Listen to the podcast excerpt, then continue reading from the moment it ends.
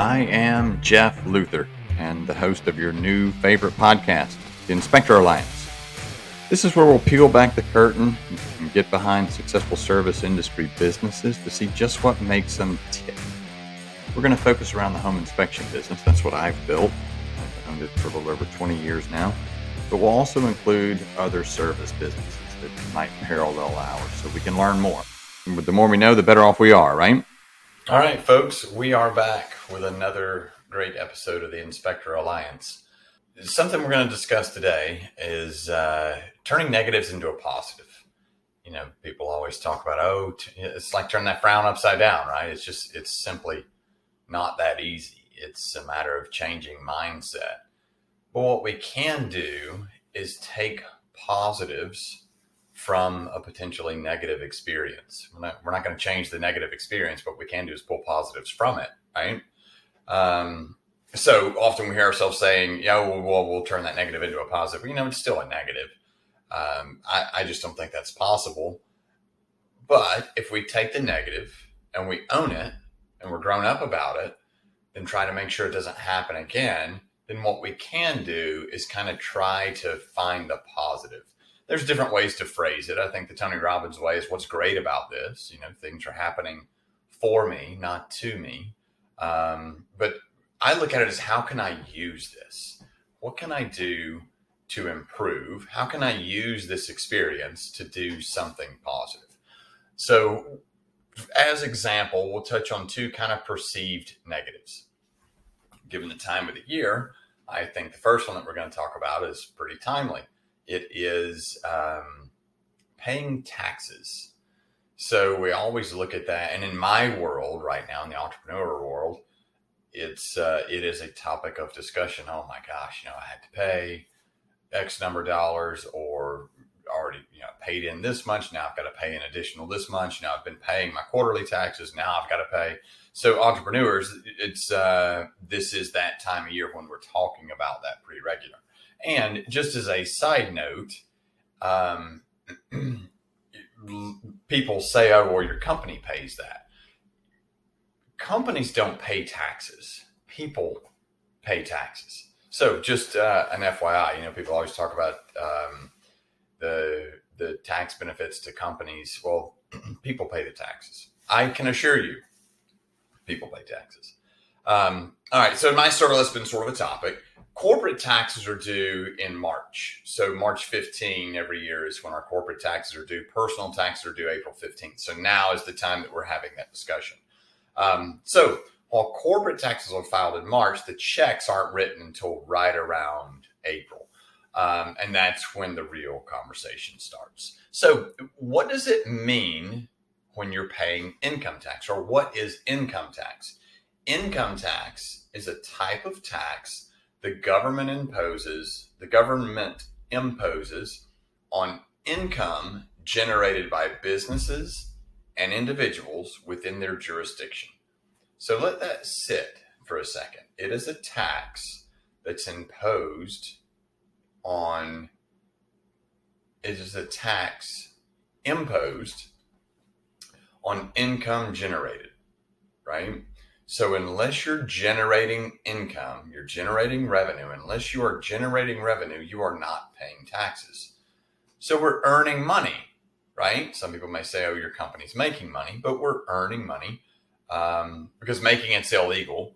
But that is the whole idea. That's the that's the benefit, right? The whole idea of a of a company or a whole idea of an individual is you want to earn income that sense, we'll be lucky that we pay them, right? Um, although it's not easy, um, and sometimes it's not not easy in the sense that uh, it's not easy to part with the money. Of course, it's easy to write the check, but being thankful that you're generating revenue and, of course, paying taxes on the income that is a positive about paying taxes. So, moving on, we'll talk to something, uh, talk about something that's uh, actually a little more important. Um, I say it's more important. It isn't it isn't any more important, but it is a little more real. Uh, we do have a little more control over this one, over this negative. Um, the taxes we just pay, not a lot of control over it, not a lot that we can do about it. You can dodge it, but of course, that ultimately comes back to bite you.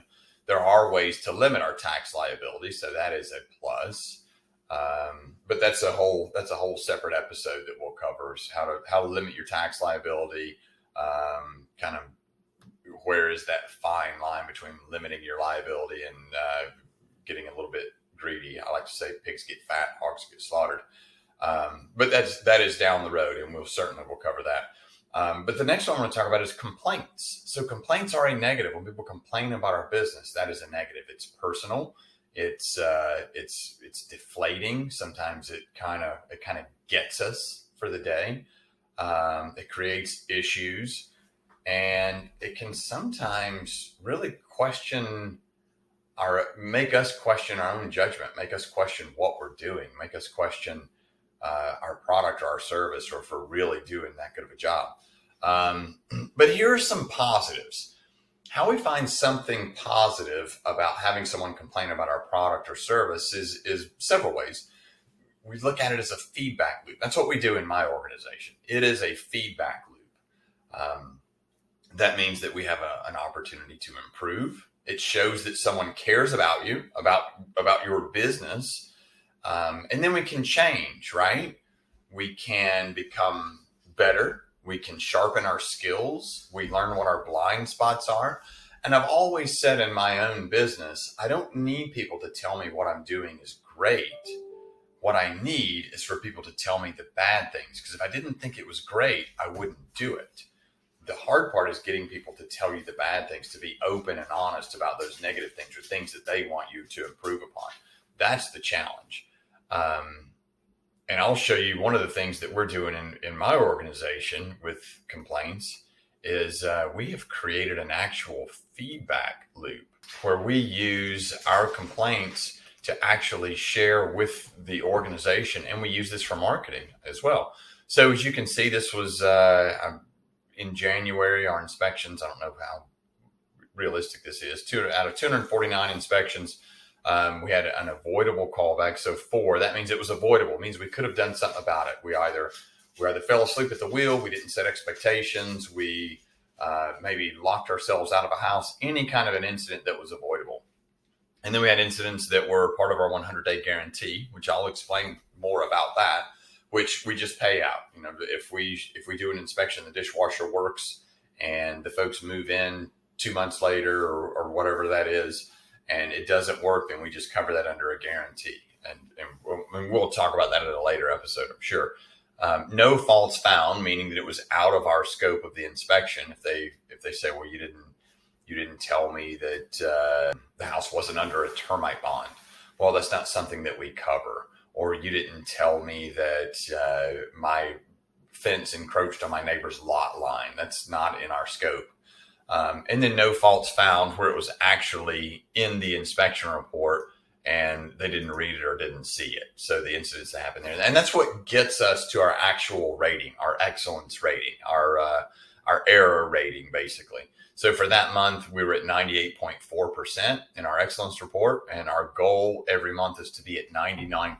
We want a 99% accuracy rating, um, and we're doing a we're doing a pretty good job of that one of the things that we started, we talked about that 100 day guarantee. It took us a while, but we finally implemented our 100 day guarantee because people would call back, Hey, you just inspected my house a month ago. Now my dishwasher doesn't work.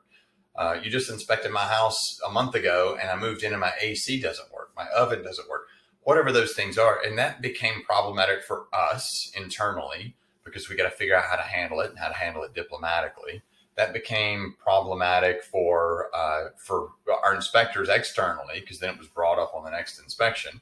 Um, that became uh, problematic for our, our referral sources because you were just there. Uh, the house has been vacant and now this item doesn't work. So we finally turn that into a positive and we have a 100 day guarantee. So it's a no questions asked guarantee. If we were there and we told you that the item worked or that it was serving its intended purpose, and within 100 days, if it stops doing that, then we just take full responsibility for it. Um, it, it makes things more palatable to our employees because they see us internally how we deal with issues. There's no fight, there's no question, there's no ambiguity. we know internally that the company is going to do the right thing and just cover it. Um, we, usually we're going to end up paying anyway, but wouldn't you rather just pay up front, let it be kind of a marketing, um, a marketing tool, I guess, um, as opposed to paying ultimately after a fight and after pushback uh, and after trying to explain your side. So it allows us to to kind of market the payouts that we have and that we would have regardless. And it's not like it's a uh, it's not like it's a, a, a huge amount of money or a, a common problem. It's one of those things where what happens last happens most most often. So when you're in the throes of a complaint, you think it happens all the time. It's really not that often. And if you look like for us, if we go back and look at our numbers, we're probably around, uh, I think it's 2%. Um, and we're doing what, 5,000 inspections a year. So it's really not a whole lot. Of course, every one of them is painful for, for a number of reasons. You know, you have the financial pain, but, but more importantly is you have the pain of someone associating a poor experience with your organization.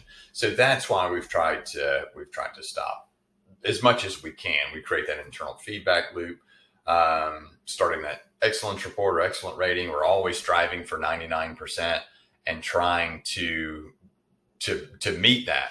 Um,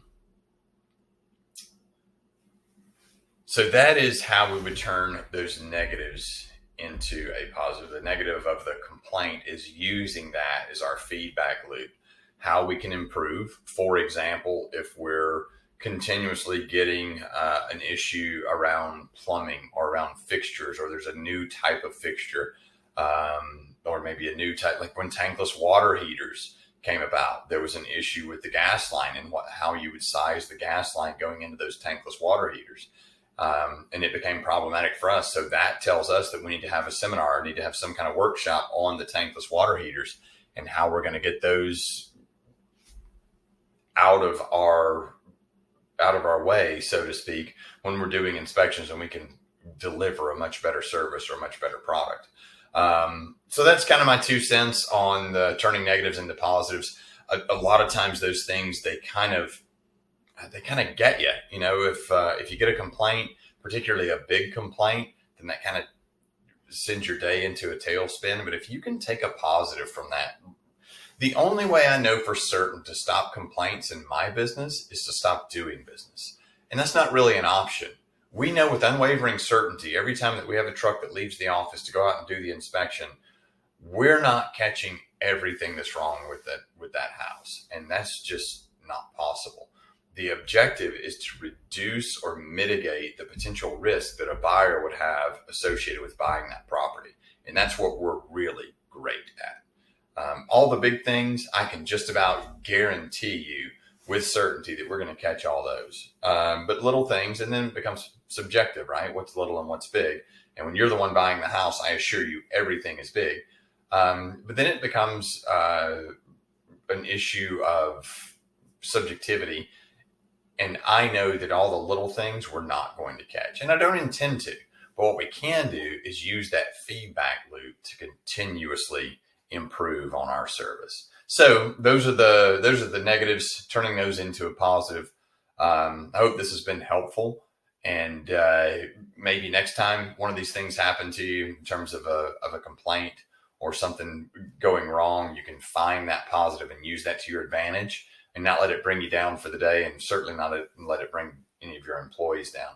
Um, There'll be more on this topic later. If you like what you heard, click that follow button down at the bottom. And uh, I'm Jeff Luther with the Inspector Alliance, and I can't wait to see you next time.